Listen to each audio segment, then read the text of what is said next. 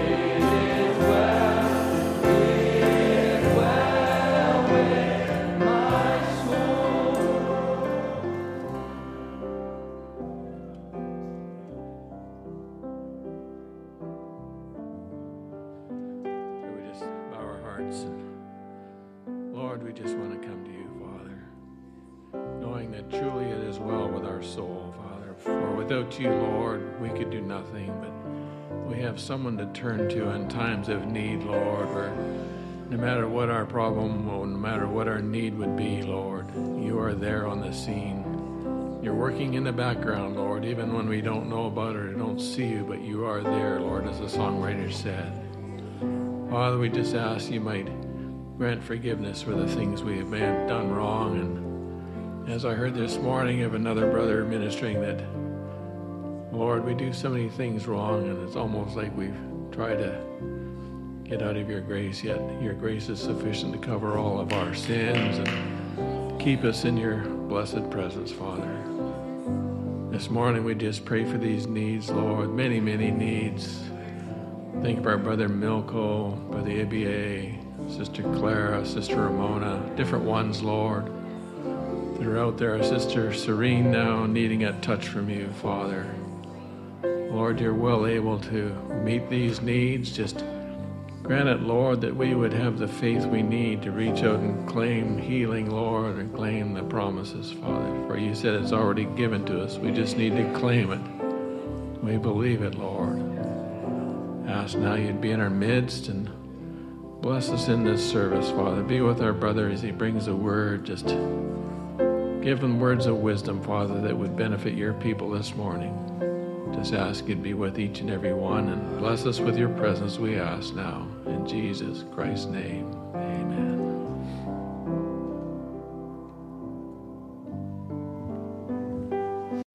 Take the morning offering. You may have your seats. To greet those who are visiting with us this morning. I just want the Holy Spirit to make you feel welcome here. We have a special from our sister Charity from Grand Prairie. If you could get ready, can we sing How Great Thou Art? Oh Lord my God, when I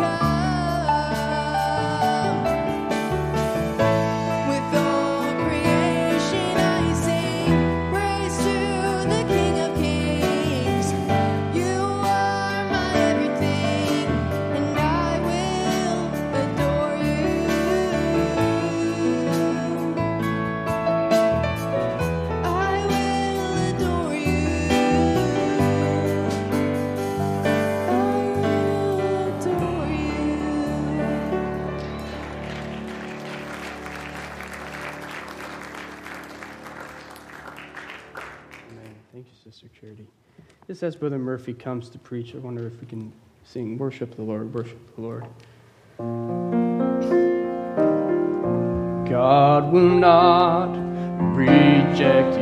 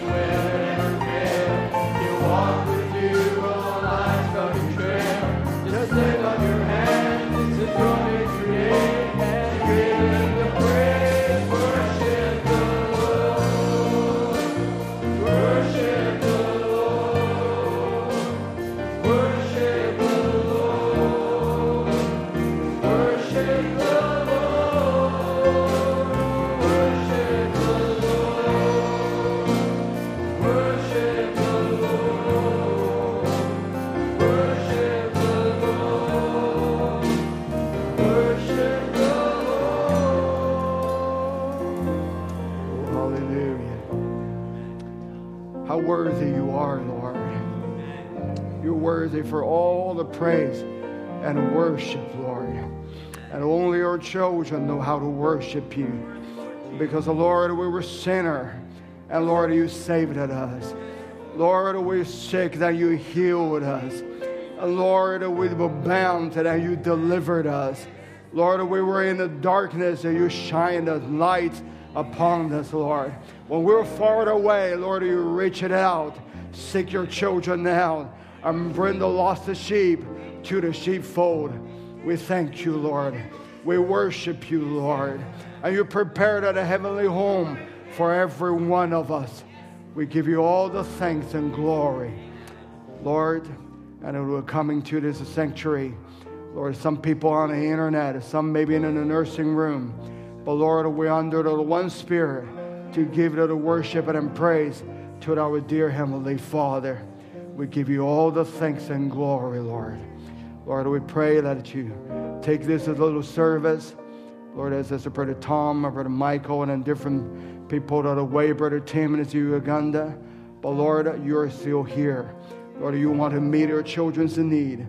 That's why we come in here to say, Abba, Father, coming down to minister to your children's need, coming down to fellowship with your children, to speak it directly to our heart, and to speak it softly to the heart, Lord. We thank you, Lord, and I ask you to take this service and that it bring your word to us. In the name of Jesus Christ, we pray. Amen. Well, God bless you. It's so good to be back to the house of God again. And um, Brother Tom just asked me to uh, greet everyone, and they're just having the last service in uh, Dallas Fort Worth in Brother David McGarry's church, and so they're having a wonderful service. And uh, our last few days, Brother Michael and they're preaching on a Friday and Saturday, I believe, and they're having a wonderful, wonderful service. And uh, so, Brother Tom, going to speak at this uh, service uh, uh, this morning. Will be the final service here. They want to make sure that I'll greet every one of you.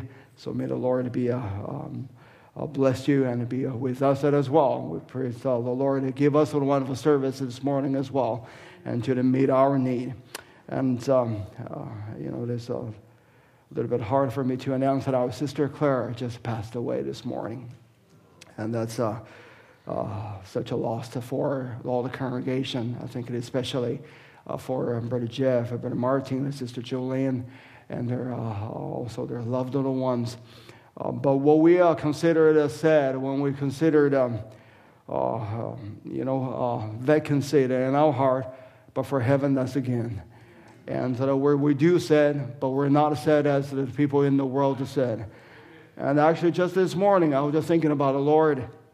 Before I heard this, I was thinking, Lord, how good it is uh, if we can just pass, just cross the river, and this morning we all go to meet our Lord. And what a happiest time that that would be. And our dear sister Clara this morning, she passed it away. And she will never, she doesn't need a healing anymore. And he doesn't, she doesn't need our prayer for her anymore because she's in that eternal realm face to face with our Heavenly Father, which she loved so much. And we're so thankful the Lord to give us a wonderful testimony. Our dear sister Clara, all these of the years, she's been holding to the Lord, believing to the Lord, being a faithful woman of the gospel, the mother for the children, and we're thankful for the soldier. And but here, we're still on here, and let's press on.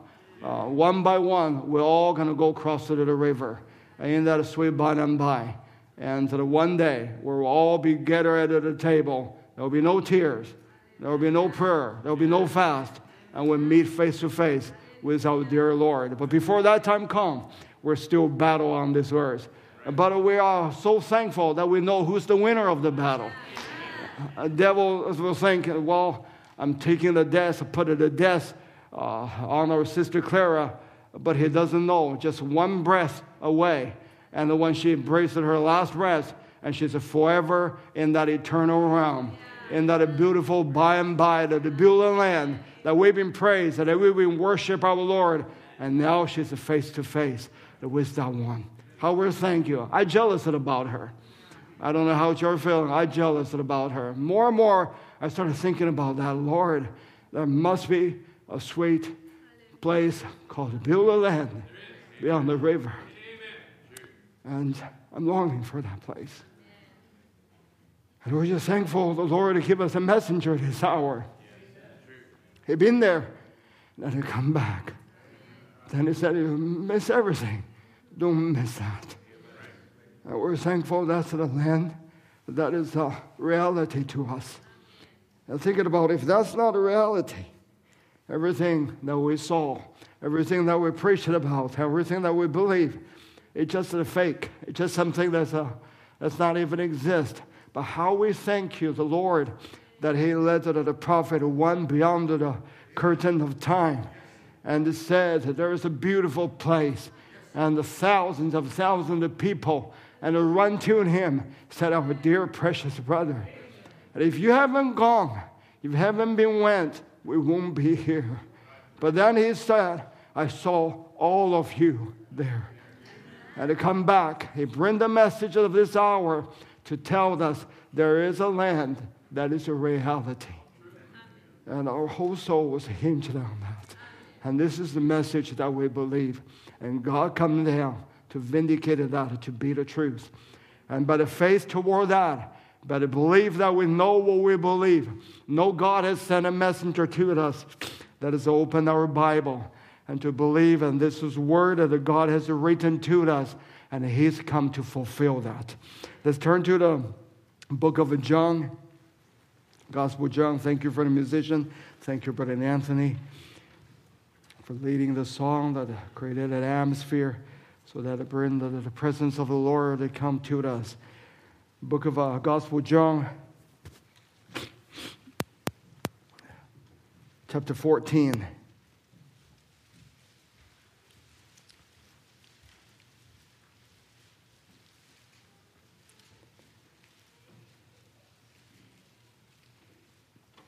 In Gospel John, chapter 14,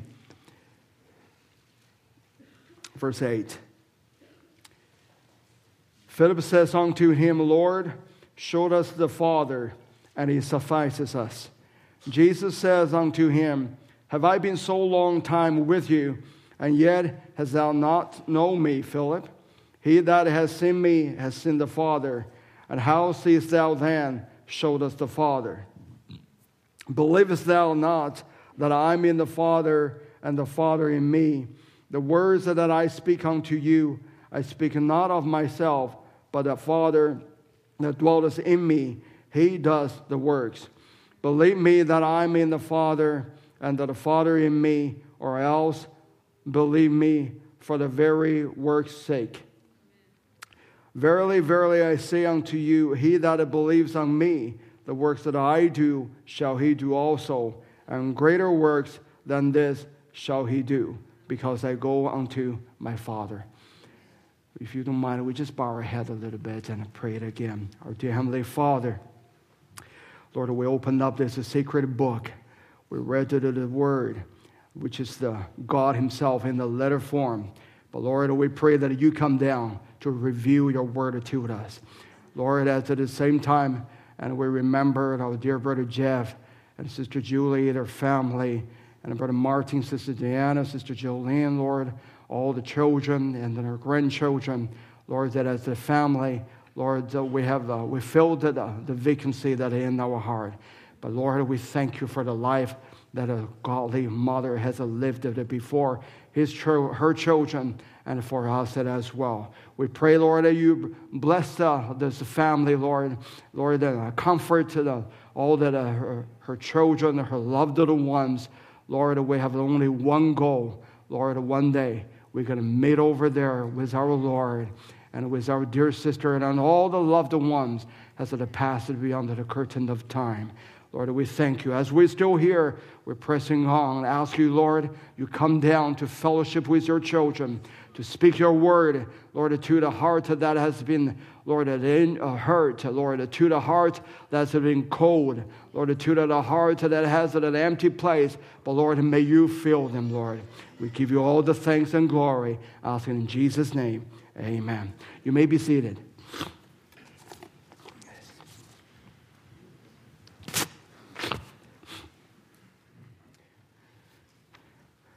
And I would like to speak uh, just some on the one of the scripture that we uh, just read here, uh, here that Jesus said to uh, them, He that has seen, seen me has seen the Father. So I give it as the title, When You See Me, You See the Father. And, um, uh, and there's another scripture here, uh, just as you're sitting, that you don't have to turn to. I was just reading for you because it's a very, very familiar scripture that we have been uh, read it many times, and the ministers that have been uh, preached it many times. And in Matthew 16 and 13, and as when Jesus came into the coast of Caesarea Philippi, he asked his disciples, saying, Whom do men see that I, the Son of Man, am? And I think that that's the question that the Lord has been asked, and not only uh, to those disciples, and he asked it to us as well. And so one of prophet was to preach that many times. And so we uh, often uh, we hear uh, speak, uh, he speak about the Son of Man. I think that one of them, uh, our pastor has been speaking intensely, uh, intensely about the, the, Son of a Man's ministry, Son of a Man's ministry. You know, I have listened to, to that for years, but I'll just say, just in the last little while, it, it just become more real to me and uh, how we're thankful to the Lord that He had bring the Son of a Man's ministry in this hour.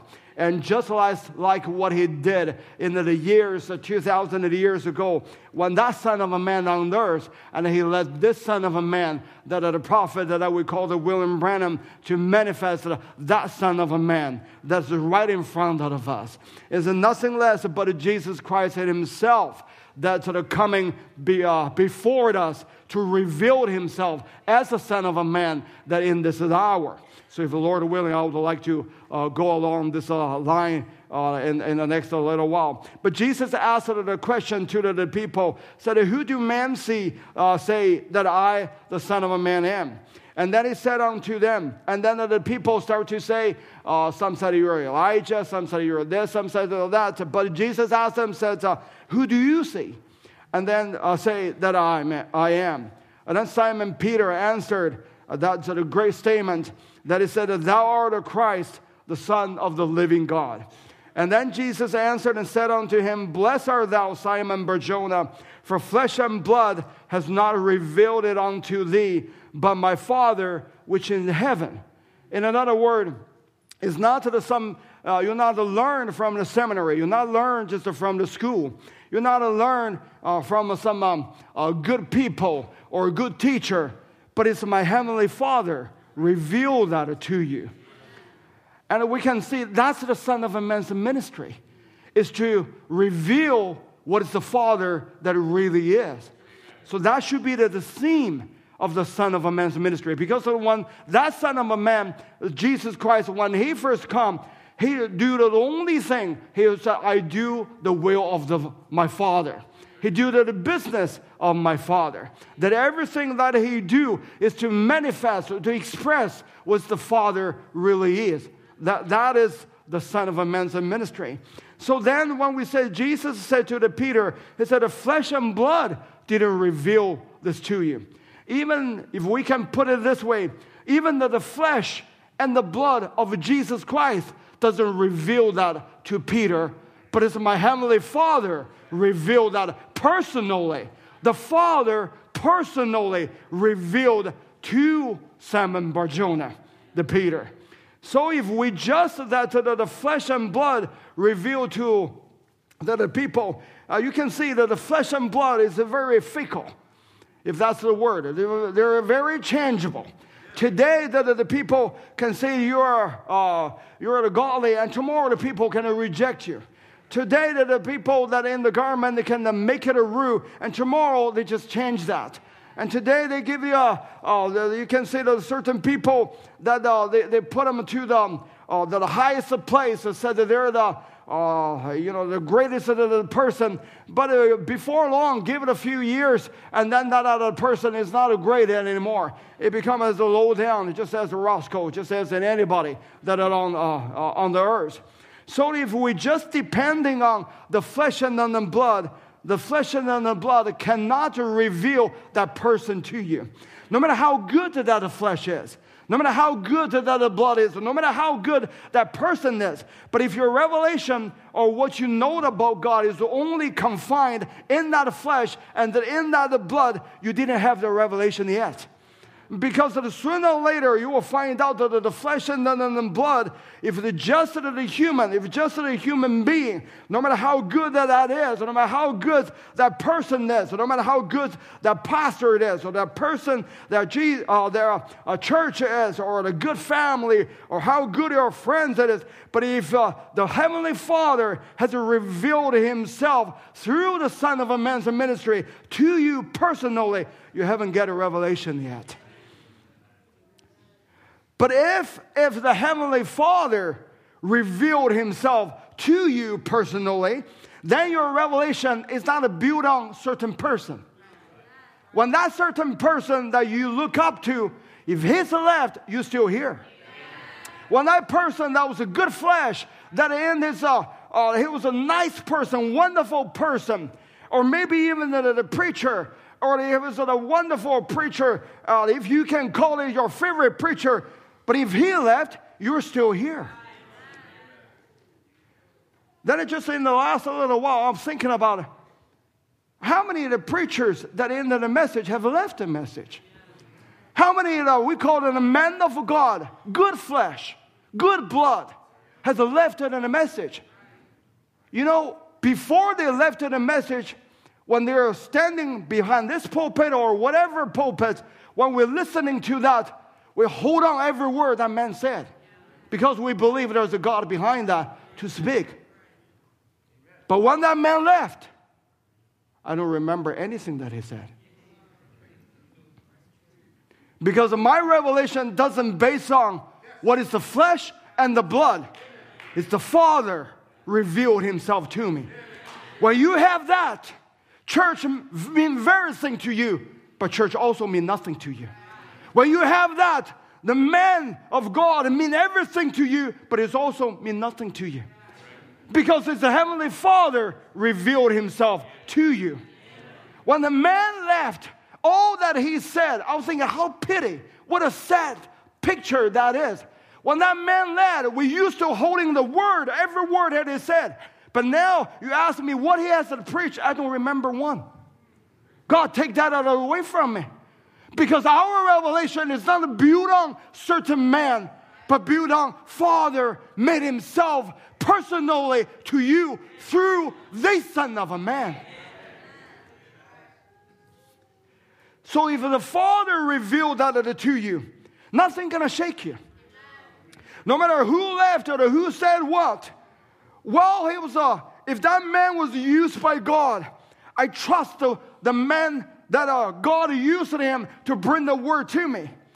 But when the man left, God still here continually, constantly revealed himself to us. And then if a man has a, if, a, if the man is a, if we have re- received a revelation, by Father revealed himself personally to us, and even our own failure won't shake us. Jesus said to Peter, said, This is not flesh and blood revealed to you, but this is my Father which in heaven revealed to you. So when Father revealed to Peter, even Peter's own mistake cannot shake him away. Even Peter's own failure, even his own denial cannot shake him away. Sooner or later, he will repent. When he turn back to look at Jesus, and he looked at that, he went back to cry and to bitterly cry. And even that his own failure. And he said, I'll go fishing. You know, in another word, to go back to this old route, to go back to the where he was, to go to because he was so disappointed. But his own disappointment won't shake him away. Because the Father has revealed himself to Peter. That's the Son of a Man's ministry.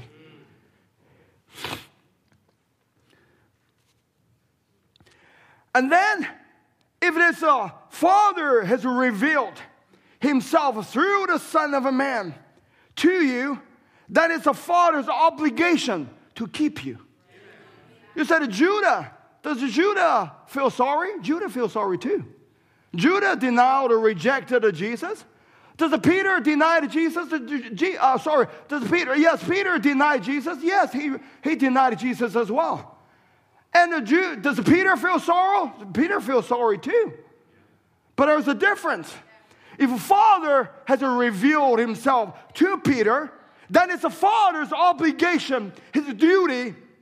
He has to keep Peter.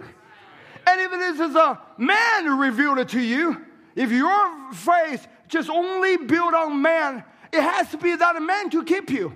When that man failed, you failed as well. But if the Father revealed himself to you, and through the Son of a Man's ministry in this hour, it's not just a certain man, flesh and blood revealed to you, but it's a Father revealed to you. Then Father is obligated to hold you, to transform you, to keep you in your trial, to keep you when a crisis has come, when everybody, when everybody else is left, and keep you that you're still here.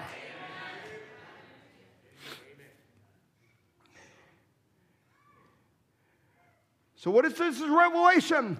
Is that the Father revealed Himself through the Son of a Man. And when you, by saying the Son of a Man's ministry, you don't say it as just a man. You don't say it as just a flesh and blood. When you say, when you see that the Father is a person, is a life behind it, then you, through the Son of a Man ministry, you see the Father. Because you're not just seeing the man, it's because the Father has revealed His own life to you personally. And then you and the Father become one. And that is supposed to also happen in this hour as well. And then in the book of Luke, chapter 17, and when Jesus is talking about what um, pretending to this age, and he said that as it was in the days of Noah, so shall it be also in the days of a son of a man. Then he mentioned it again. They did eat, they drink, they marry wives, they were given in marriage until the date of Noah, entering into the ark, and that the flood came and destroyed them all. And but then that in the 30, chapter 17, 30, that's a familiar scripture that also made it real in this hour he said, Even thus shall it be in the day when the Son of a Man is revealed. It doesn't take a rocket science for the people to understand that we're living in this uh, end time. It doesn't take a rocket science for the people to understand this is the age of a Sodom. I think in many churches uh, in the church world, they also realize this is a, a world of a Sodom, but they're just afraid to talk about it because they can be categorized or marked as a uh, hate speech so that they can uh, take away uh, their tax or whatever out, out of them. But we're not afraid to say that because our word is, is not a, our world is not this world in any way. The sooner they shut us down, the sooner we get out of here. The sooner we're going to go to cross the beyond the river, go to meet our Father. But he, though it doesn't take the rocket science to know that this is the date of a Sodom, this is the date of a Noah, this is the day of the Lot that we are experiencing and everything, but it does take a revelation to know that this is the day of the Son of a Man. Because when uh, we can see that the Brother Branham said an unveiling of God in all these uh, years and in the 2,000 of years, and God revealed himself as the Son of God. But they rejected uh, the Son of God, the Holy Spirit. And as they rejected the Holy Spirit, age after age after age, after the 2000 year, at the end of the age, just before he revealed, he come as a son of David, and God uh, make himself, he become a son of a man again to reveal himself that in this last of that hour. And it's not just to reveal himself as the Son of a God, but in this last of the age, he revealed himself as the Son of a man. But Abraham said that the reason they do that is because they reject God. So when they rejected the God, God Himself become the Son of a Man that in this hour, in order to reveal Himself. Because when God was revealed, nobody can see God. But God has to come that in the Son of a Man form is not just sort of because he tried to hide himself from the people, because that's the only way God can reveal himself. So when the people, when the church ages that rejected the God, God changed the form into the Son of a Man in order to reveal himself to us personally.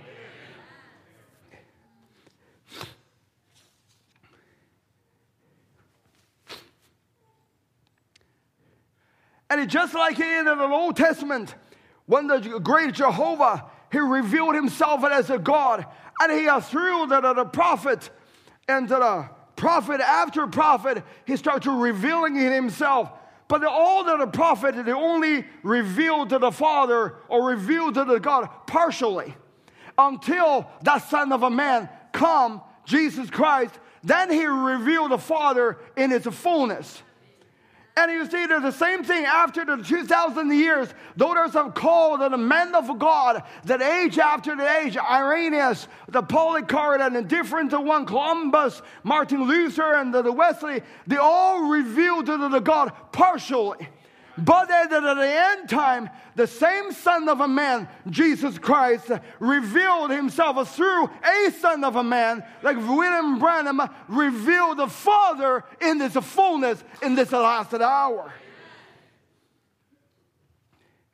So, what to the Son of a Man at the end of the, Jewish age, in the Old Testament, and uh, before the, the, New Testament, and the age had come, he revealed, God revealed himself as a son of a man that to those Jewish people, and that the same God at the end of the, the Gentile age, when everything crumbling, when everybody's in confusion, that God Himself revealed at the end time in the, to the Gentile as the Son of a Man again.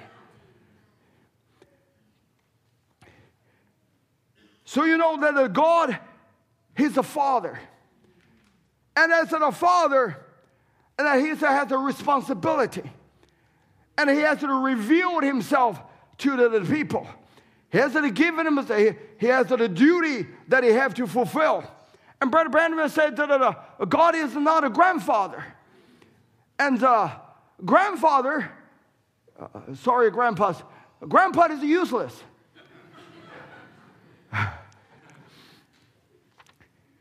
Grandpa is a good for nothing. Grandpa is doty. Grandpa doesn't change diaper. The only time they change diaper is because they're taking photo. Grandpa doesn't breastfeeding their baby, even they want to. Grandpa is only enjoyed the, the baby when, he, when the baby was, uh, you know, it was good, it was laughing and everything. But as soon as the baby started to cry, then the grandpa said, hey, hey, hey, mom, mama, go, go feed him. That's a grandpa. He doesn't take responsibility. Sorry, I don't mean that bad. I'm just trying to make a point over here. Are you talking about yourself, or Brother Murphy? It's not your business. but God is not a grandpa. God is a father. Father taking responsibility. Father is not, do, not a doty. Father, Father, do everything that it can to protect his children. And father has to correct his children. You don't say grandpa correct your children. You don't say grandpa spank your children. Man, if you do that, you're in trouble. But father spanking his children. Father has to correct it because the father has the strength, has the if I can call it direct responsibility to his own children. Grandpa is a, uh, I don't have a word to say that. Grandpa is a, jumped. You understand me? I, I just, I'm, I know the Chinese word for that. Grandpa jumped the father, become a grandpa. But father has a direct connection with his children. That's why when God said he's not a grandpa, he never jumped. He's a father all the time. He has a direct connection with his children. And by the way that he is doing, you know God is not a grandpa. When God spanks you, that means he's your father. When God corrects you, chastising you, that means he's your father. when God had taken a responsibility that for you, He said, I'm self, I am El Shaddai. I'm not a grandpa. Let you do whatever you do. I correct you, but I'm also taking a responsibility that whatever that your need is, I'm taking a responsibility for that. He said he's a El Shaddai. He's a breastfeeding father. The father and the mother hold the responsibility, all confined, all in our father, uh, Jehovah. He's our father. It's all laid in him. And as a father, he knows his children, whatever the need is, and he provided. Jesus said, He said, For your heavenly Father knows that you have a need of all these things. Whatever, no matter if it's small or if it's big, Father all knows what your need is. And the Father having a different attribute. And uh, let me just jump from the earthly Father to our Heavenly Father.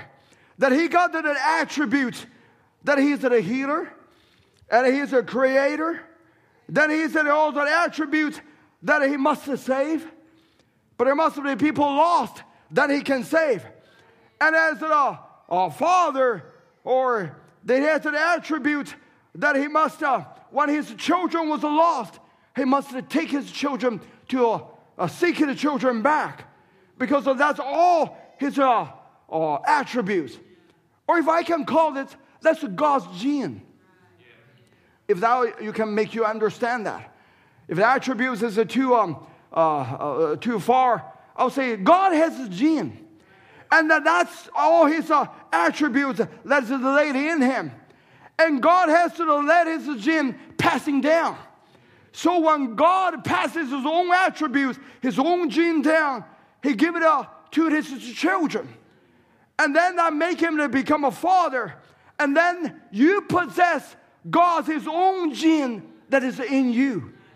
That's only his attributes that in you. Whatever God's attributes it is, you possess all of them. Because everything that God had, has it a savior, he has it a healer, whatever that is in God, he was all that's in you that in the small form. If God save, that's why you want to save. It's not only you want to be saved, but you want to save. Whoever that has lost children, that you don't pray that God will come down to save your children. Whoever that you got a sick, you got a sickness that you don't have the, the burden. And the brother John, John was the preaching of the burden of the burden for salt. Whoever you don't have the burden that is in you, that you don't want to the God come on the scene to heal that person. Because you possess the same attributes of our Father. You possess the same gene of our Father. The only difference is that Father has an ability to do it, but you don't possess that ability. But you pray so that the Father living inside of you, that He got an ability, He can save, He can heal, He can seek the lost to the one, He can bring them home. But you have the gene that is in you. Or if I can say you have the attributes that is in you. Does the attributes of God is also the thought of God? That's the message talk. God has the thought, but that thought is in you as well. That desire is in you as well. You don't possess an ability, but God possesses an ability. But God transfer His attributes, His thought to you. That's why you have the burden. You have the burden want to be saved and to save the people. That's why you have the burden you want to be healed and you want to heal people. Not you, but you pray that a healer coming down to heal that person. Because that attributes, that thought has a transfer to you.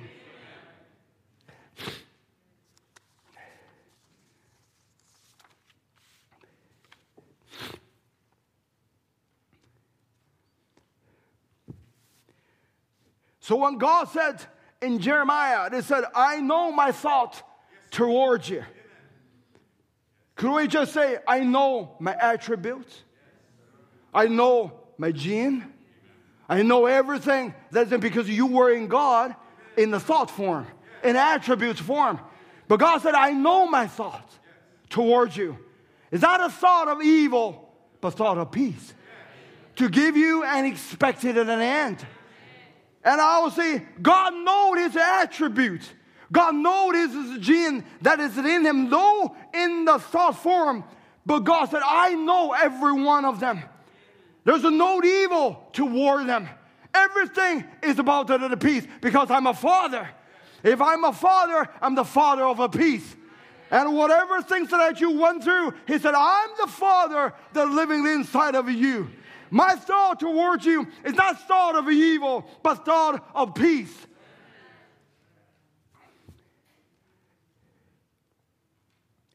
And then the thoughts of a God has to become a word.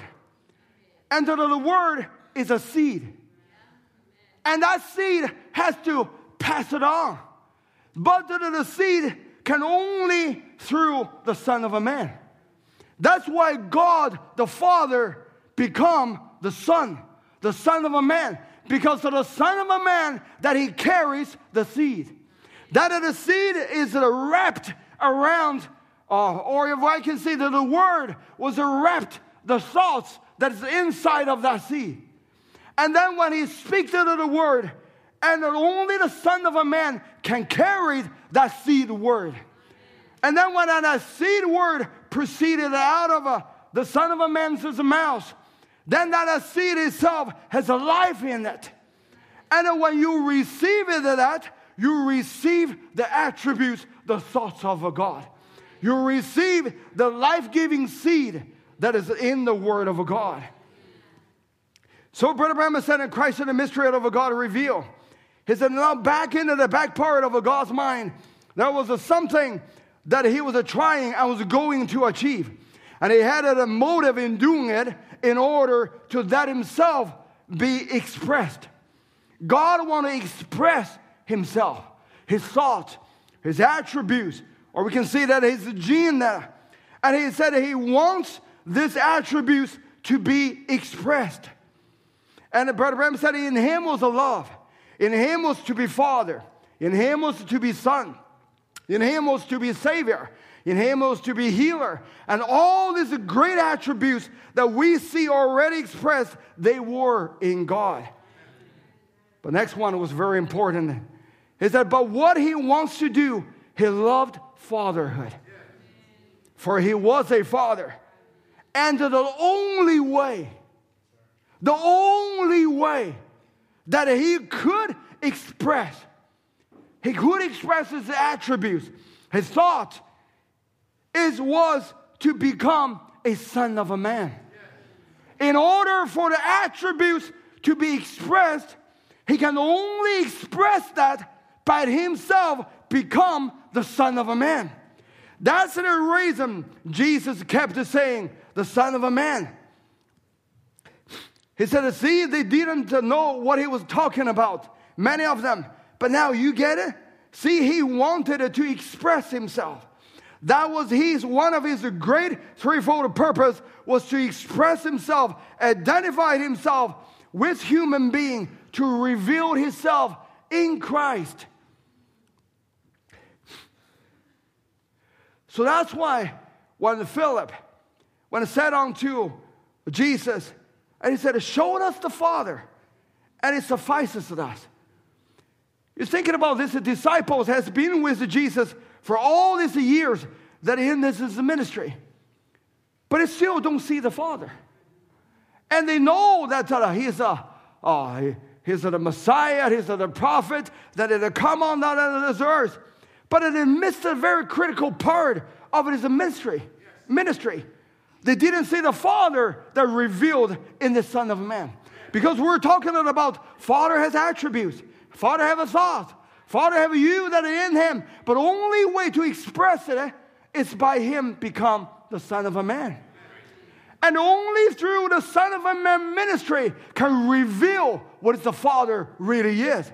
But also disciples, they missed that part. And that's what the Jesus is the whole purpose is to reveal what is the true Father that is. Because of what he did, he didn't do anything else but to reveal what is the trueness of a Father. And that's why then Jesus said unto Philip, He said, He that has sinned me has sinned the Father. In another word, it's not like uh, if your brother Branham gave an illustration, and that he said uh, the person asked him, he said, "Oh, I understand. That means uh, you and your wife is one." And he said, "No." He said, "That's a different one." He said, "You, said, you see my wife? Yeah. You see me? Yeah. But he was a two person. But when Jesus said, "And me and my Father are one," they're one person. So that's why Jesus said, when you see me, you have already saw the Father. Nobody can see Father. Nobody can see the attributes of Father. Nobody can see the, the gene of Father. But when you see the Son of a Man, you see Father. You doesn't need to go to the see Father again. When you see the Son of a Man, when He manifested, when He vindicated it is the Word, when His work was revealed before you, you already saw the Father. And when you saw the Father, guess what? You saw yourself.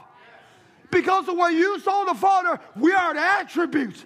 When He manifested attributes, that's my attributes.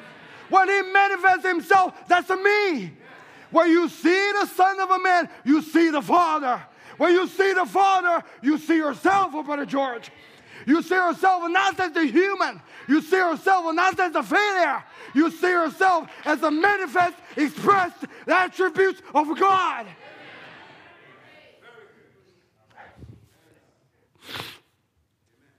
He said, Believe me that I am in the Father and the Father in me, or else believe me for the very work's sake. It's not only just the preaching, it's the work. The word has a manifest in its works. When you saw the work, you said, This is the Son of Man. This is the, the same Jesus walk on the Galilee, but now walk on earth again. This is the Father has speak to me. And when I saw that, I saw the Father. When I saw the Father, I said, Oh, thank God. I'm not a Murphy Wall. I'm not born from my father, from my mother, but I'm a born again from my Father in heaven.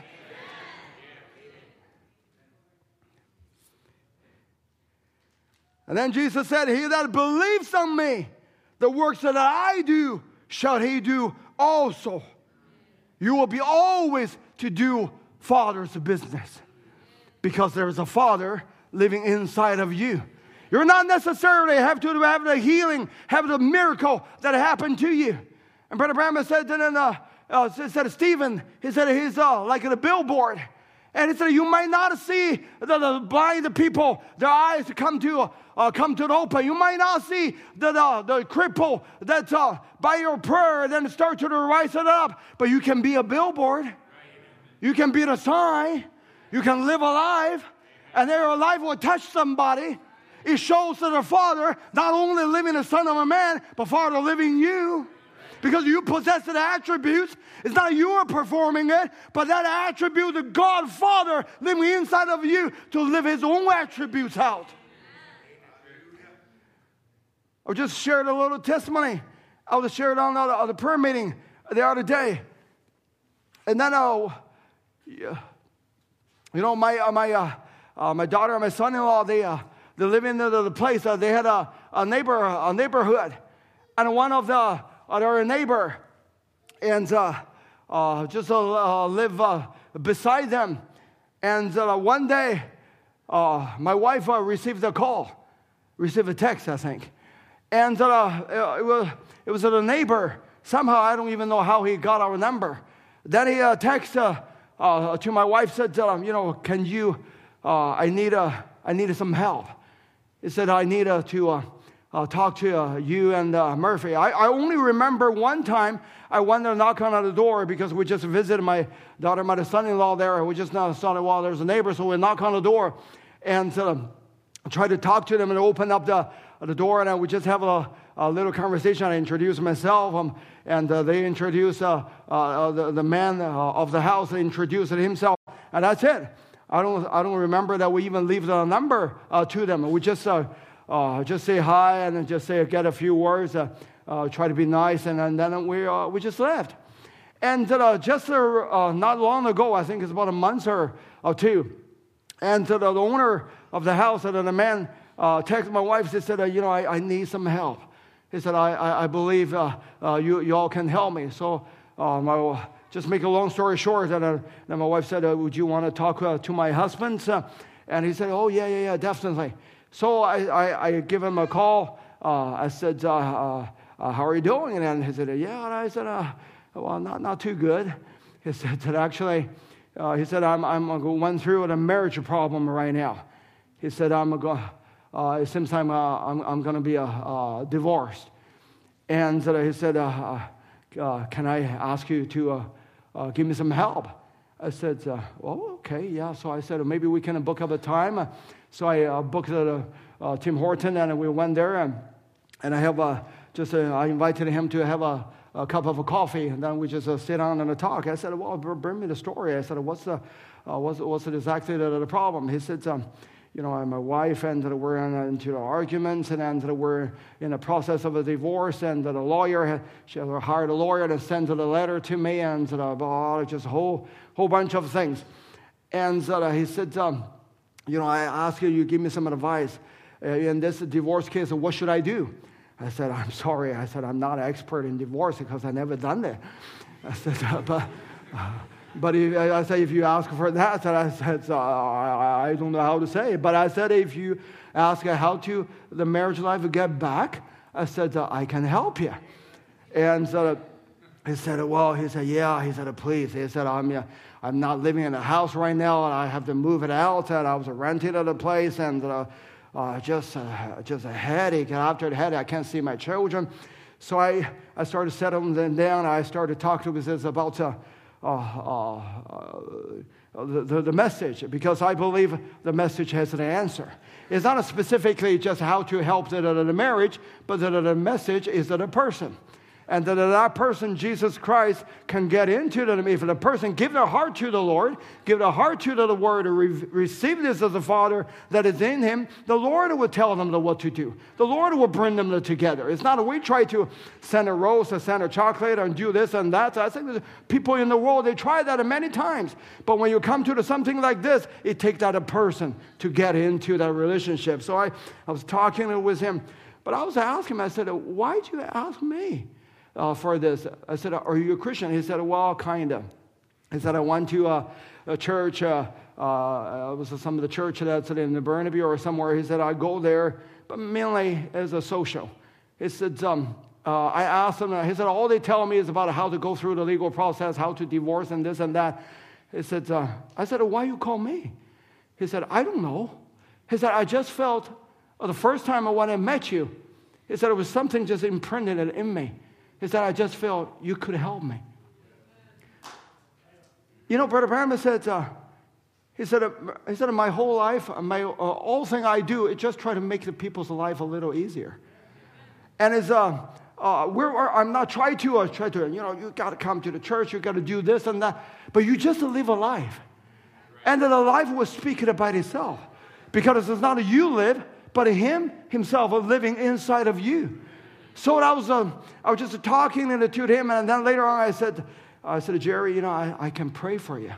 I said, I believe that the same God, and uh, that He can uh, restore your marriage life.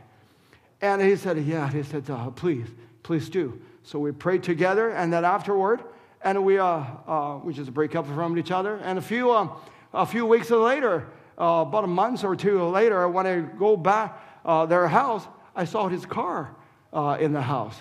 And before he cannot even drive in, his wife had locked the gate. He cannot even get, uh, get into the, uh, his own house.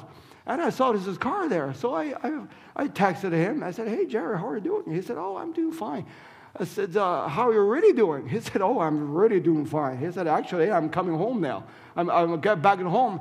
He said, I've never been so good in my marriage life. I was thinking about it.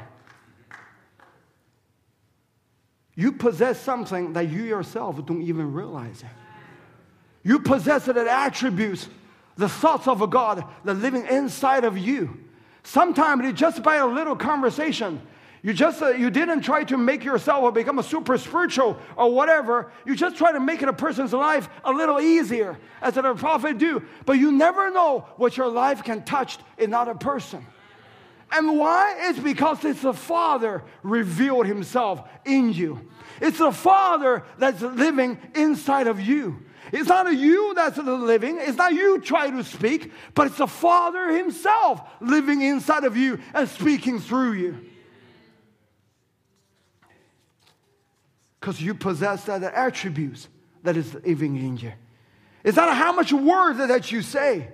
It's not how much things that you can preach, but it's how much life that you live automatically. Let Him live through you.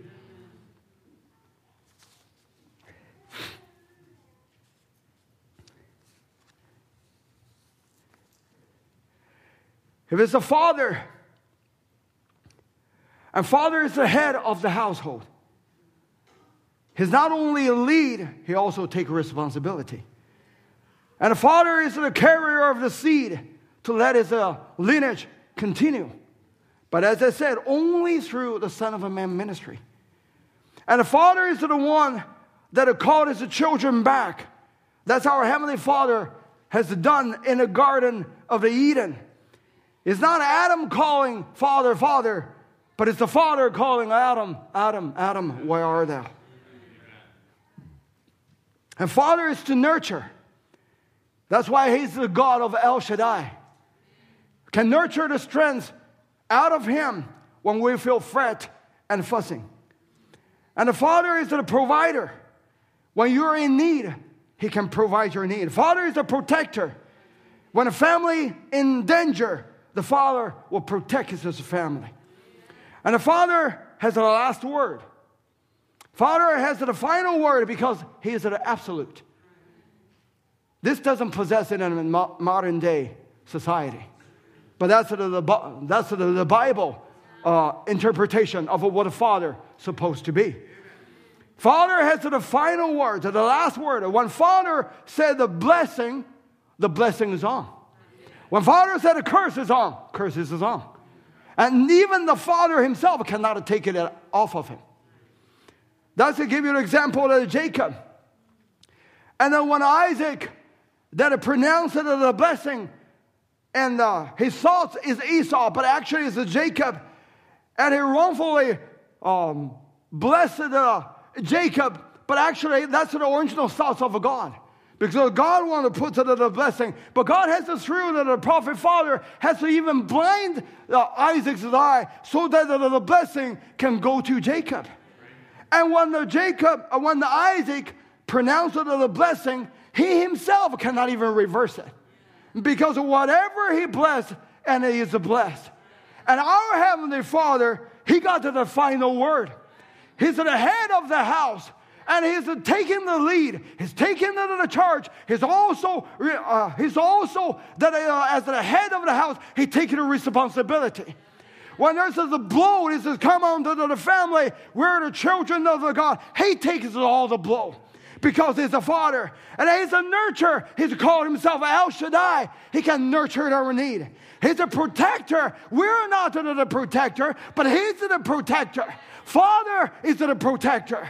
When his children was facing an attack from the Satan, it's not we try to get to the up front, try to fight, but the Father inside of you, he's the protector. And the Father has the last word. When He bless you through the words that you receive, that no devil can take that blessing out of Him, out of you. And even Himself cannot reverse the blessing. When God gave it the key to Peter, said, I give you the key to the kingdom of the heaven, even his own failure cannot reverse that key. Even his own mistake cannot reverse that.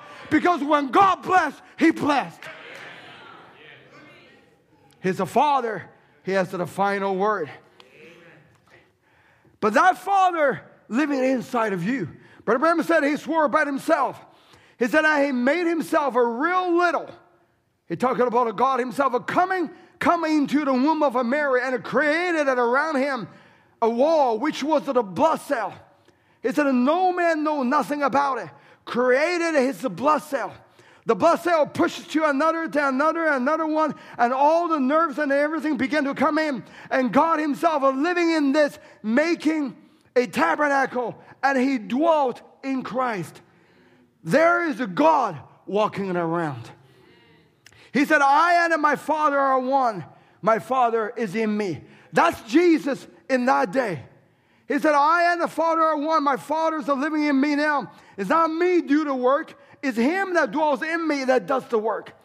Or I should say, that's the Son of a Man that in that day, though he was in the, the prophet form, has the, prophet ministry, but it's the Father God living inside of him. And then Brother Branham make a turn. Right in the next paragraph, he said, How could I tell a man what was wrong with him? How could I tell him what his future will be 10 years or what he was 40 years ago? Brother Branham said, It isn't me. He said, It's a him that live in me. That come down, that through his blood brought me in fellowship with him. In that day, the Son of a Man is in a virgin born body, but in this day, the Son of a Man is in the sinful but redeemed body, just like you and me. He said, How could my hand do anything by healing the sick? He said that it hasn't got a bit of power. It's not me, but it's a him that dwells in here that does it. How could this man preach the gospel? He can't preach no gospel. There's nothing in him to do it with. He's a sinner by nature. But God come down and dwelt in him, made him a son of a God, and he preached the gospel. Why does he believe the word? Because the very God that made the word is preaching right through him. He said, How that I see it? Do you see it? There it is, the very God that wrote the word in the man saying, That's the truth. I don't care what anybody else says, that's the truth. Then Brother Branham said, There it is. God in the man recognized his own word. If you are the attributes, the Father's attributes that are in you, it's not you recognizing the word. You cannot pull your strap to the moon. It's the Father Himself living in you and recognize that the Word that wrapped the thoughts of a God, then the attributes that are in you because it's the Father's attributes. So when Father speak, you recognize it. It's not you recognize it, but Father recognizes His own Word. Because on the inside of you, there is a desire. Whose desire? Father's desire. Father's a desire that in heaven he want to express himself as the Savior. Then Father's a desire inside of you said, Be it unto me according to your word. Father's desire in heaven is he want to heal you. That the inside of you has that attribute, has the same attribute, same desire like God had. Lord, express that healing inside of me, Brother EBA. And the last of the attributes of a God said, I want to deliver. That inside of you, there is the same attribute, same desire of God. Said, the Lord, deliver me. I'm here ready for it. It's the God recognizing his own word. It's God a desire to manifest, and you desire the same desire with God's desire. Say, Lord, I want you to manifest inside of me. Because that's the same attributes like God's attribute. God comes in here. God recognizes his own word and say, sure, that's the truth. Think about it. God himself say amen to God's own word. That's why when Brother Branham said, he said that the evidence of the Holy Spirit is able to say amen to every word of God. Because if it's not God living in you, you cannot even say amen to God's word. But when you do that, that shows that the attributes, the desire of a God inside of you said, Amen, God's word. That's the word of a God. That's the what I believe. Then God starts to move.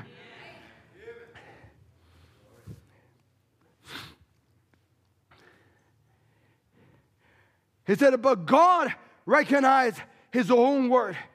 That's why the last time I want to quote to the scripture, book of Romans 8 and 16, the Spirit in itself bears witness with our spirit that we are the children of God.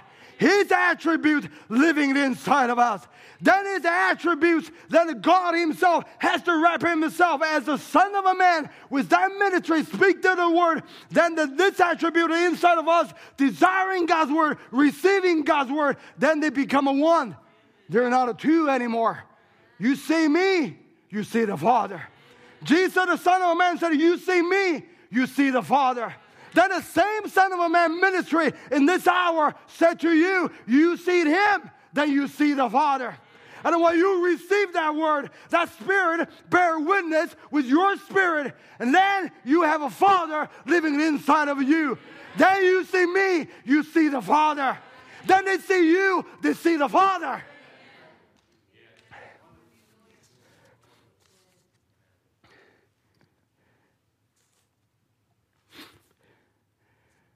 If he is a father, then he is not a Jehovah God. Brother Branham said in adoption, he said, I, he talked, he said uh, in Genesis 2, he said, when he made a man, he said, I am Yahweh or Jehovah. What did it mean? That means I am the all existence one who has created something off of myself to be a son of man, am I? Or a temporary or an amateur little one of mine. So he isn't a self existence anymore. He exists with his family. He become a father from God. He become a Jehovah. That means the God, the Father, now is exist with his family. He said, and now he's a Jehovah. He was a Elo, Elo, Elohim, but now he's a Jehovah. Jehovah means the one who exists with his family. That's why he has to become a preeminent that is a family. Because he has a father, he must be the head. He has a father, he has the final word. There he is, God Jehovah, the one who once exists in self existence, but now exists with his family, and his little ones are with him. He become a father. That's what the name of Jehovah means. That he's a with his family. Then the last time, I want to put this to two services, last two services together now. And the last time, uh, before that, I preached on the Jehovah Shammah. Then if he's a Jehovah Jireh, he's also Jehovah Shammah. Then if he's a Jehovah, that means he's a father. He's a with his family. He's not just a Jehovah God Jireh, he's a father Jireh. And he's a father. He's not just a Jehovah Jireh, like a far distance, but he's a my father. He's a your father. And that father is a provider. That father provide his own family's need. So he's a Jehovah Jireh. That means that he's a father Jireh and a provider all his family's need. He's not just God far away, but he become a personal father to you. He provides. And in order for him to provide, he become the son of a man. And if we can say the son of a man reflects or expressed that a Jehovah Jireh. Because if the seven compound name of a Jehovah and Jehovah Jireh, Jehovah Shammah, Jehovah Rapha, that apply to the Lord, that seven compound name of Jehovah is also applied to Jesus Christ, the Son of a Man. And if you apply to that Son of a Man, it also apply to this Son of a Man in this hour. That shows it's not just a Jehovah God in the Old Testament, but it's Jehovah Jireh is right with us in the Son of a Man's ministry. It's not only just Son of a Man, but He showed us the Father Jireh, now come back to his family. He become the head. When the cloud come, when that supreme judge come, He shows the Father has to come back to his family. The Father has to united with the body the attributes of a father and the attributes of the body now united together. Whatever the father said, the body do. Whatever the father desire, the body desire too. He's a father, Jireh. He's a with his family. That's why in the Son of a Man's ministry, That he said when he saw the division, the Lord said, store it up the food. Why do I have to store it up the food? Because he is the Jehovah Jireh. If it's a Jehovah Jireh, then he was the Father that provides the food to us.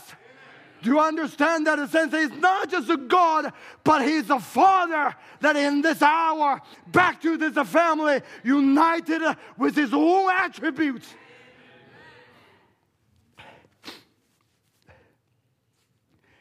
Then he's the Jehovah Rapha. He is the Father, the healer. I remember that when my children was born, and one time, uh, and Abraham was uh, got sick. It was uh, just a small little child, still sleeping in the crib. And as a father, you know your heart is to go for the sick children, and you pray, you pray, and uh, it seems like uh, nothing happened. Uh, you still got a fever, and then uh, at night. I told my wife that I would just go to Abraham's crib. So I went to the, the crib over there. He was in another room. And then I lay down on the floor and I was just pray. And then I fall asleep. Uh, and then I get up and I try to touch his head, see if there's a still fever. Fever is gone. And his fever is not gone. And I'm still, I go to pray. That's the Father do. Because as the Father, that we are, our heart is for our children. But we don't possess that ability. But our Father, if a human father have that type of a love to his own children, what about the, the father of the house? And we don't possess that ability to heal, but our Father, He said, I'm a Father healer. He said, You are the Father, you only get the heart, but you don't possess the power, but I possess the power. I'm a Jehovah Rapha. I'm the Father Rapha. I'm now coming back to my home. Think about it. If you have the physician, the doctor, that have the, the chief doctor that in your home that can heal a certain disease of the specialist, how privileged you are. But our Father, He is a great physician. He said, I'm the Father, Rapha, heal all your diseases.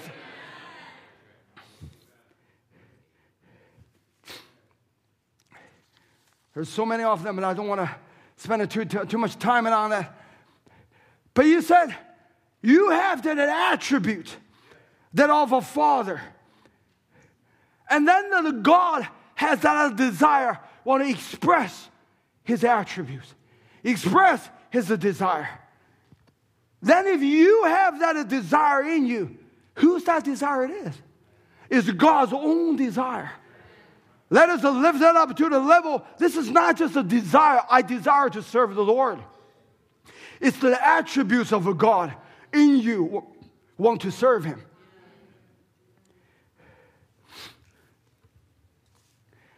You remember Brother Branham said, and to show us the Father. And he said that God has a way to express Himself and that you can see Him. And he, uh, uh, Brother Branham said, you can see God in universe. You can see God in His Word. You can see God in His Son. And you can see God in His people. If I can say, you can see Father in the universe. You can see Father in His Word. You can see Father that in His Son. And you can see Father in His people. That is the hardest one. We can see God in the Son of a Man, definitely. We watch the sunset, our tears drop down. We said, God in the universe, yes. We say that the Hubble, the telescope, will see that the eyes of the Jehovah, the Lord. We say, yes, that's exactly the truth. That God is in His universe. God is the Word. Hallelujah. God is in His Word. Absolutely. That Word is the seed, but God in you. Wait a minute. I know Him too well. Or I know myself too well. Brother Branham said that in the masterpiece, if you have a, a heard to the private interview that a Brother Branham had with his sister Bruce, and that, was a, such a, uh, to me, Brother Timothy, that's a revolutionary message to me. Though it has only got about a two minutes of that message. But that's a review, that's a little bit, that's a bring it to uh, from a different aspect. And in that, uh, in that message, Brother uh, said in a masterpiece, then in paragraph 57, he was talking about related with the situation that he was talking with his sister Bruce. And he said, on our interview a few moments ago, I was speaking to a person in a room that's a present now. He was talking about Sister Bruce. He said, But Brother Branham, I have so many things that I know that's wrong. There's things that is wrong that you know. You might hide from your husband even, but you can't hide from God. You're just pretending that uh, God is not there. Your children, you might hide it from your parents. Well, the reason is because God is not real to you. If God is real to you, you dare not to do a thing. If God is coming to your room with a pillar of fire, will you watch the things that you want to watch? Will you do the things that you want to do? Will you do the th- You definitely won't, but because God is not real to you. That's why the Father has to come, make Himself become a revelation personally to you. How take that desire out of the way? Is when God become a real. When He become a real, all this desire, you will scared to death for those things. Because you don't want nothing to affect your journey that go to meet your Lord. That's why God is not asking you to you quit this, quit this, quit this. But He asks you, come meet me. I can make myself through the Son of a Man. That's the purpose of the Son of a Man in this hour. Try to reveal himself, make a father reveal, become a personal to you. Then Brother Branham talking about this, this sister, uh, this sister. He said, "But look, sister." Brother Branham said in a masterpiece that you don't look at yourself. It's just what your desire is and what you try to do. And if you really love the Lord, you try to serve Him with all your heart, and then all your mistakes is hide in the blood of the Lord Jesus. He made a way.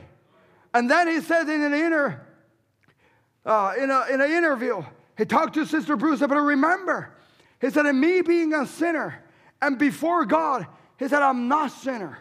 Neither are you. We got a blood sacrifice laying there. God don't even see us.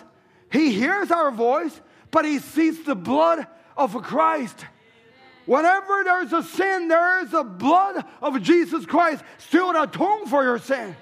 He sees the blood of his own son is our voice, Christ's blood. Then it's Christ that's talking through us to God.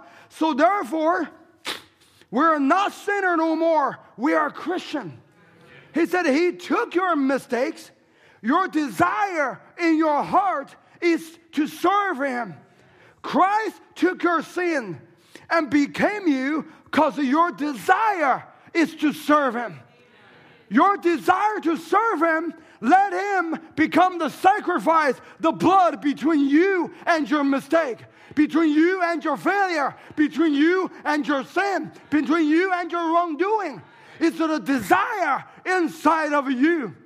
Why desire is that important? As I was saying before, it's the attributes. That's the attributes of a God. Because the attributes of a God has said, He said He wants these attributes to be expressed. In Him was love. He needed somebody to let He can love. That's why He created you, Sister Jennifer. That's why He created you, Sister Sherry. He wanted somebody that He can love. He's not just a lovey dovey, He's not just a wishy washy. He in His thought, there's a certain people going to be born in a certain age that He can show His love. He got a specific people that He can let His love be upon them. It's not just to love everybody. He got his person, his name that he wants to love. Because in him was love. In him was a father. You give him a chance that to be a father, that he can reflect his fatherhood in you. Why? Because his desire is to love the fatherhood. That your desire, if it match with that, you said, Lord, I love you, not your mouth, but in the bottom of the heart, of the heart, the inside of you, you said, Lord, I love you. Who said that? That is the attribute of God. That attribute that is in God was the years, the years, the zillion of the years ago, but now has been manifested inside of you. In Him is a Father. In Him was to be a Son. Then the attributes that are in Him to be a Son has a transferred to you. You have a desire. I said, Lord, I want to be a son of a God. I want to be a daughter of a God. You are expressing that the attributes of a God. In Him was to be a Savior. And on the inside of you, you desire to be saved. That match with that a Savior's desire. And when that a two desire met together, when omnipotent met with a non-omnipotent, then the miraculous had happened. Your life started changing. The transforming power started coming into your life. In him was to be a healer, not only just physical healing, but a mental healing too. And he healed your spirit and he healed your soul. That is the desire, the attributes of a God. And when you see that, then when you see the desire of a God, and then when you see that inside of you that have that desire, the desire for the attributes of a God, that you take it, receive it, then the Father living inside of you have the, the power to make things start to happen that in your life. And Abraham said all these great attributes that we see already expressed, they were in God, but now it's living in you. And when you when you see that desire, then it's not just a man's desire. Then you have to ask yourself, who put that desire in me? That is the attributes of a God. You desire to serve Him with all your heart. That is the attributes of a God. And either you desire, Lord, to come to save me, that desire is coming from God.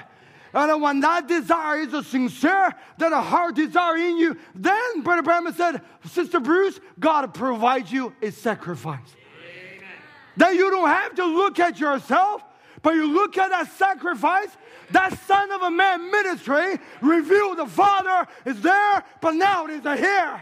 And when the Son of a Man revealed the Father is here, then you see me, you see the Father. Because it's not me living, but He living in me. Yet not manifested, but the Father has come back. The headless age that we're living in, but the Father has come back. That's why the church world is so confusing. There was no Father. They might have a preacher, they might have a church, they might have this, and that, but they don't have a father. But father has to become a Jehovah Jireh. He provide a desire inside of you so they can manifest himself.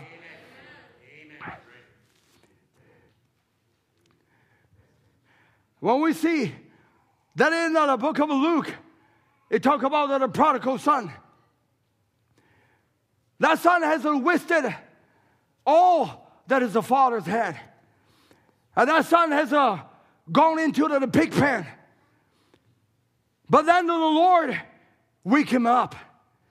And then the Bible said that when he came to himself, he said, How many hired servants on my father's have bread enough and to spare? He was thinking about I live in the world, in the, such a the, the pig pen, in such a place. But uh, my father, that in his house, has enough food that not only can feed me, can also feed the servants as well. And you're thinking about this son. He was in the world, in the pig pen, in his lowest condition that you can ever that is think about. It. And then he come to that point that he has no resemblance of a father any whatsoever. And his feet is dirty, his hand is dirty, and his the face is dirty, and the swallow just wallowing into the pig pen and trying to make a living. But in that condition, God still can wake him up. No matter how dry bone that the person might feel, but God still sent on the Son of a Man ministry, said to prophesy. Does this dry bone can live again? He said, Lord, you know. He said, to prophesy, and then this dry bone become a living army in it again.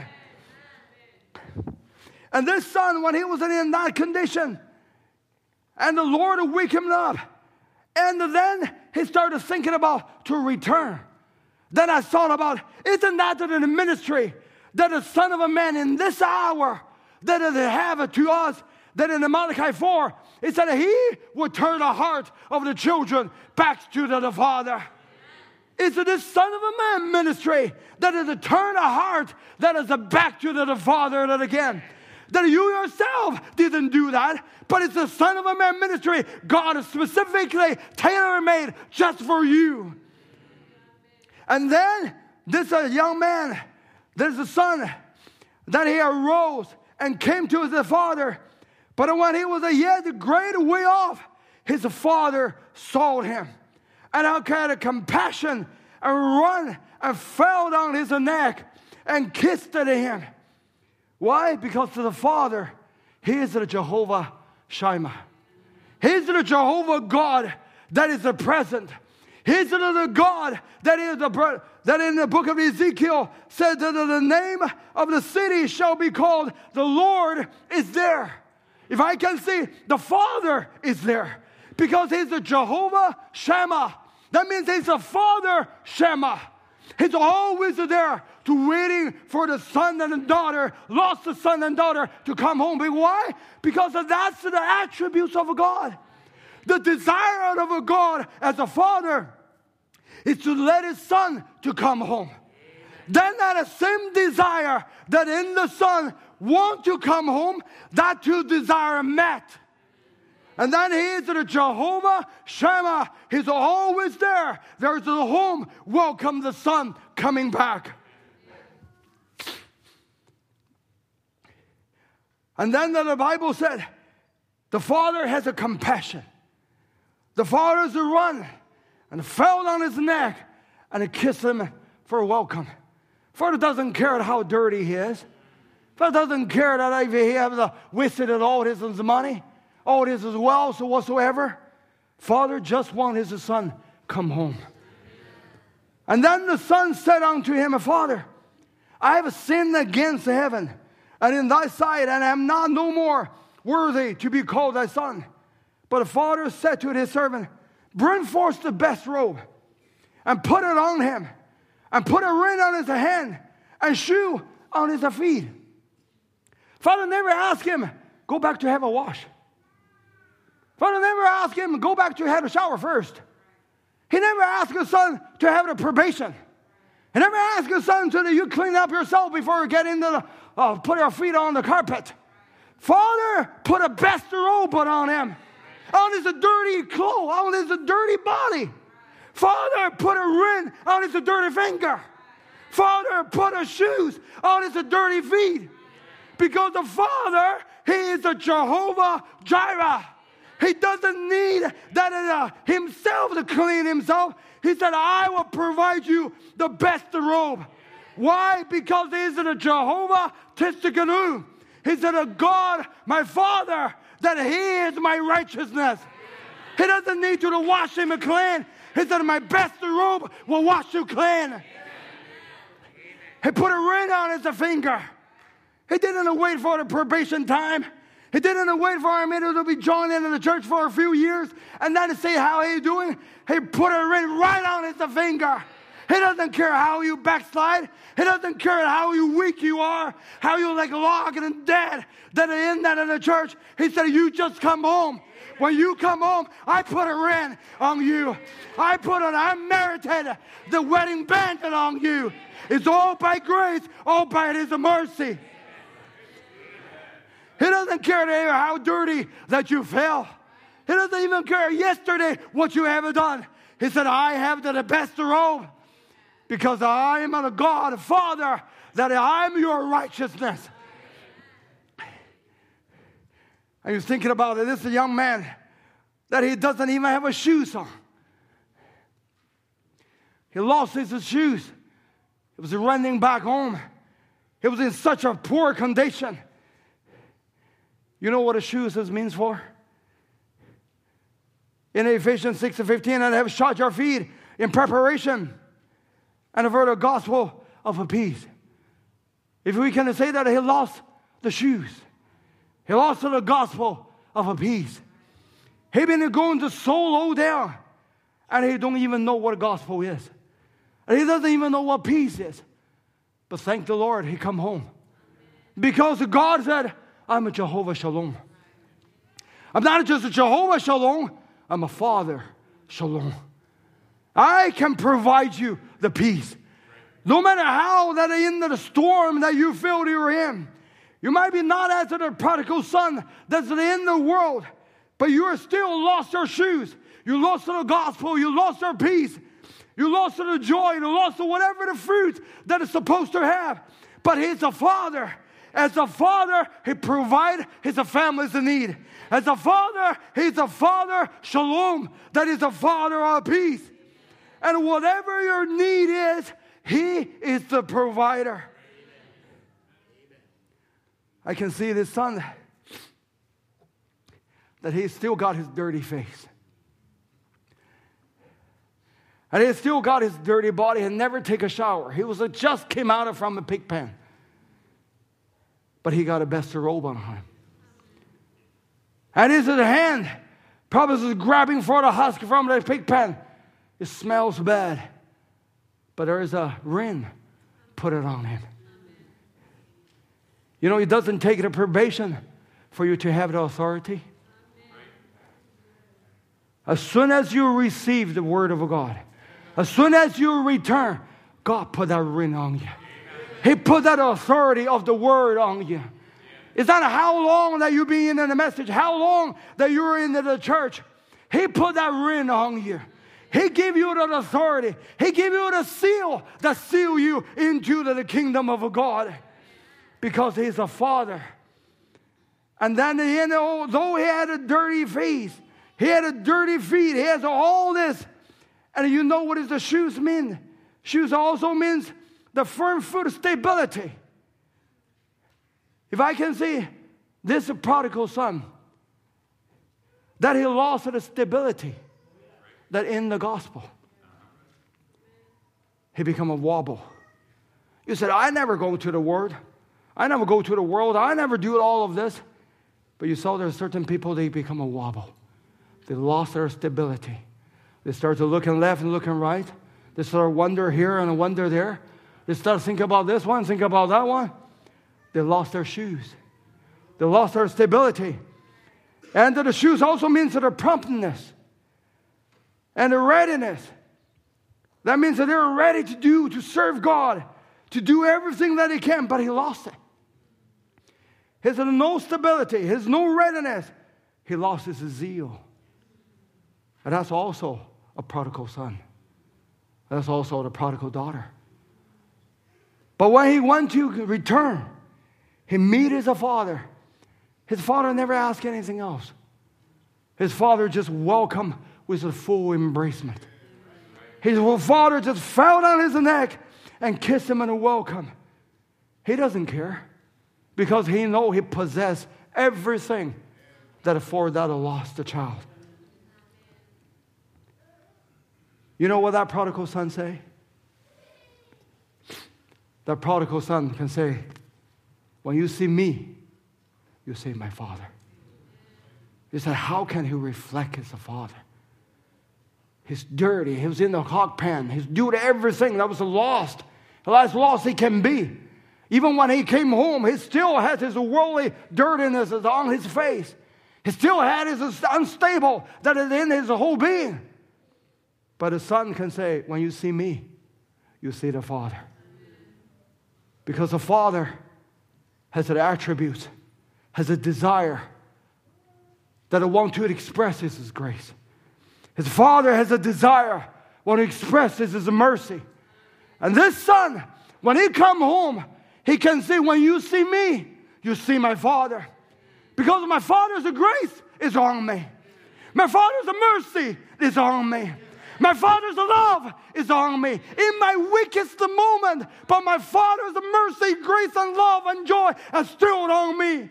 When you see me, you see my Father. As soon as they repentance, he can see, as you see me, you see my Father. Because when I repent, then the grace of God will fall upon me. then a welcoming Father has welcomed me back. When you see me, you see the Father.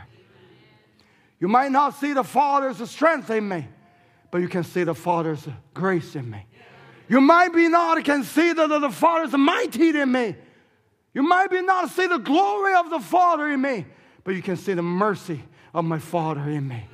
You can see the love of my Father in me. You can see that the patience of my Father that is in me. When you see me, you see my Father. And then let a musician come. Then the father bring hither the fat of the calf and killed it, and the, said, Let us eat and be merry. You know, Father is a Jehovah Jireh. He provided the fatted calf. He provided a, the sacrifice. He provided everything for his lost children and killed it. And he said, Let us eat and be merry. Think about it. This time is not only this a prodigal son can rejoice, but all the rest of them can rejoice with him. This prodigal son that he is coming home has turned the whole house into joy. And his influence has also floated through, floated, rippling out to all the rest of them. His testimony, when they saw him, they saw Father. They saw all the Father's grace and everything God has showed, all manifest in this long lost son. And then the Bible said, For this my son was dead and is alive again. He was lost and is found. And they began to merry.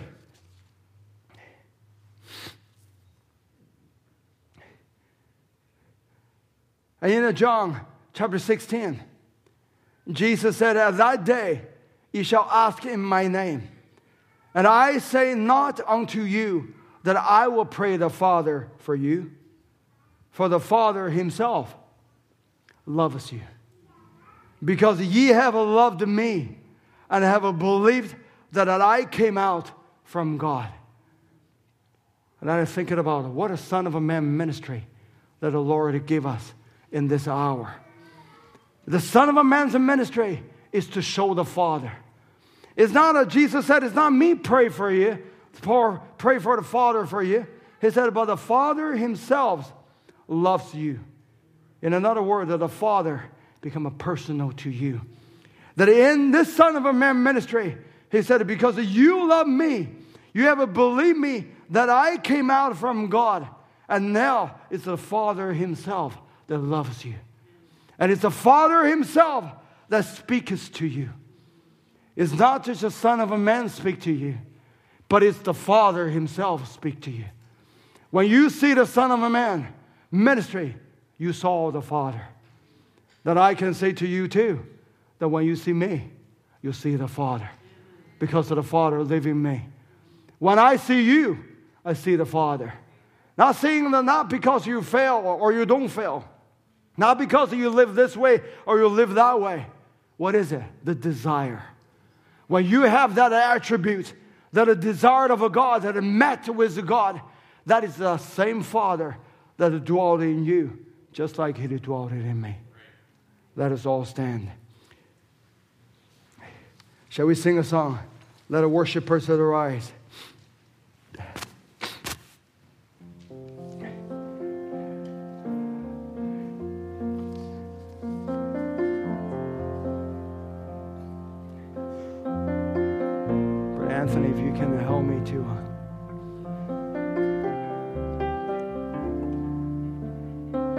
Let's sing it all together. Father, Father, Father, be thou you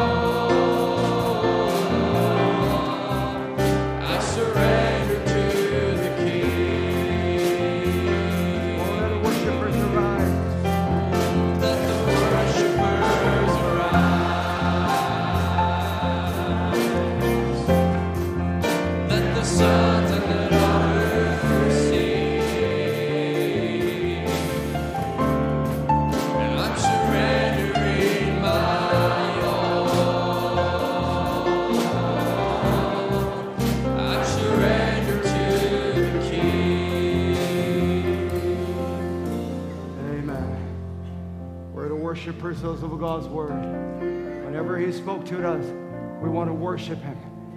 Because He manifests Himself in His word, He manifested Himself in the universe, He manifests Himself in the sun, and He manifests Himself in His, his people. How privileged that we are to be considered that a vessel, that a God, that a Father can manifest through us. Think about it. Who are we? We're just nothing. We cannot, we can hardly be a good father on earth. How can the, the Father reveal Himself to us? But I can say, yes, when you see me, you see the Father, because His grace is on me. He manifests how what a patience of a God is. And we should be uh, should be sent to hell a long time away.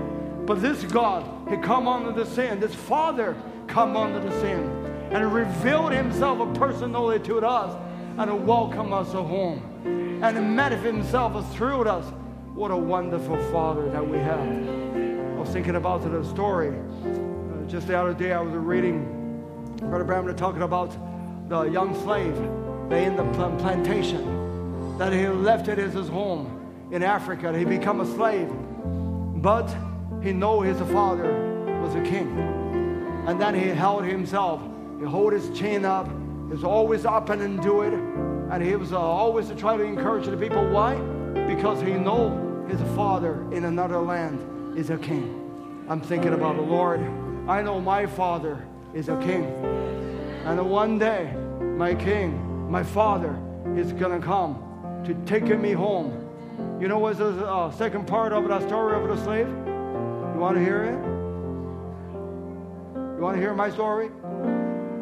His father gathered an army from Africa and came over and conquered the whole America and brought his own son back to his home. One day, that's going to be our story. We're a slave on this earth, but our Father, our King, He's coming. He's going to conquer this land. And He doesn't take us to heaven. He's going to reset up His whole kingdom right on this earth. Though we're still living in this slave body, but inside of inside, we know we're coming from another land.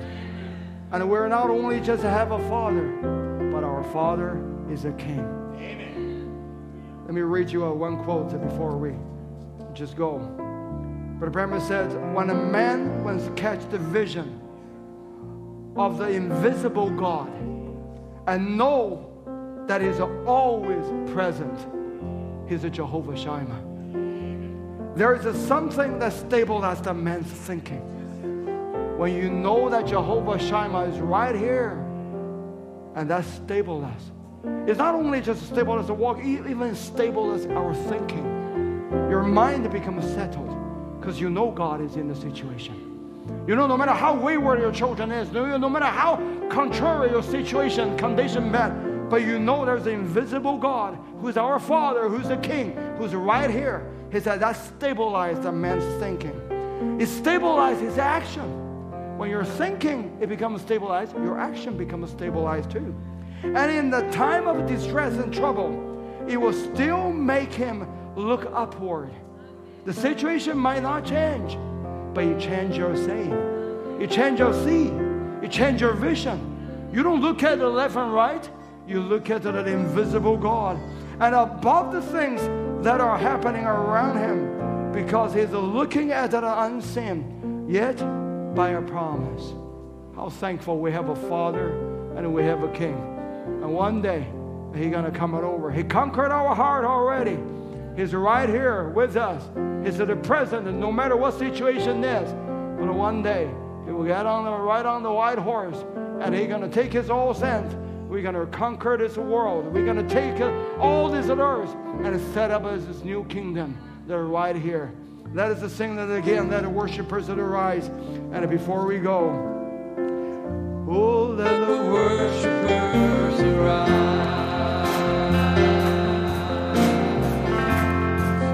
Let the sons and the daughters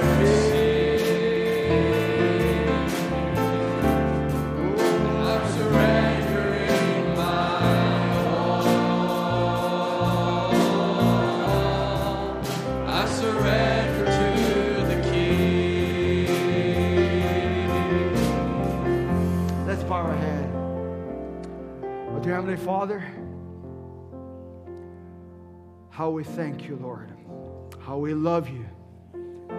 To know that we have a Father, that He is not just far away, but that Father is a living. He picked the nearest place that to us, He living in our hearts. He picked up a throne right there, and He live, and He taken a position there and never leave us. And Lord, how we thank you. Lord, for it is the Son of a Man ministry. Because you said that that's the only way for Father to express himself. Lord, when we saw this the Son of a Man ministry, when we saw this as God Himself that is living in the Son of a Man and is speaking to us personally, Lord, it just stabilized our walk, stabilized our thinking. To know that the Jehovah Shammah is always a present, He's always a here, and He become a head of the house, and He's the father of the home. He has the final word. He has the last say. Lord, we give you all the glory and all honor. Lord, I pray you, Lord, that as we dismiss it ourselves, each one into each home, Lord, and may your presence never leave us. Though we leave it here, but let the presence of God go with us. When we fellowship, when we fellowship it around you, more when we're talking about you, when we're talking about how grace of a God and the mercy of a God has been on our life, Lord, that we can truly say, when they see me, they see the Father. Lord, that they see that the Father's grace, the Father's mercy, and the Father's receiving us. Thank you, Lord. May you bless your children, Lord, as we continue to remember, Lord, our brother Jeff and brother Martin and sister Jolene and all their families, Lord, and may you be with them, Lord. At this time, and may your comfort, and may you become a Jehovah Shalom. Let our Lord, our Father, who is our comforter, who is our peace, that you draw nigh unto them. Thank you, Lord. And we ask it in Jesus' name. Amen. Can we sing a song before we go the days of Elijah? Just before we go, Brother Anthony, if you can help me, thank you. don't These think- are the days of Elijah,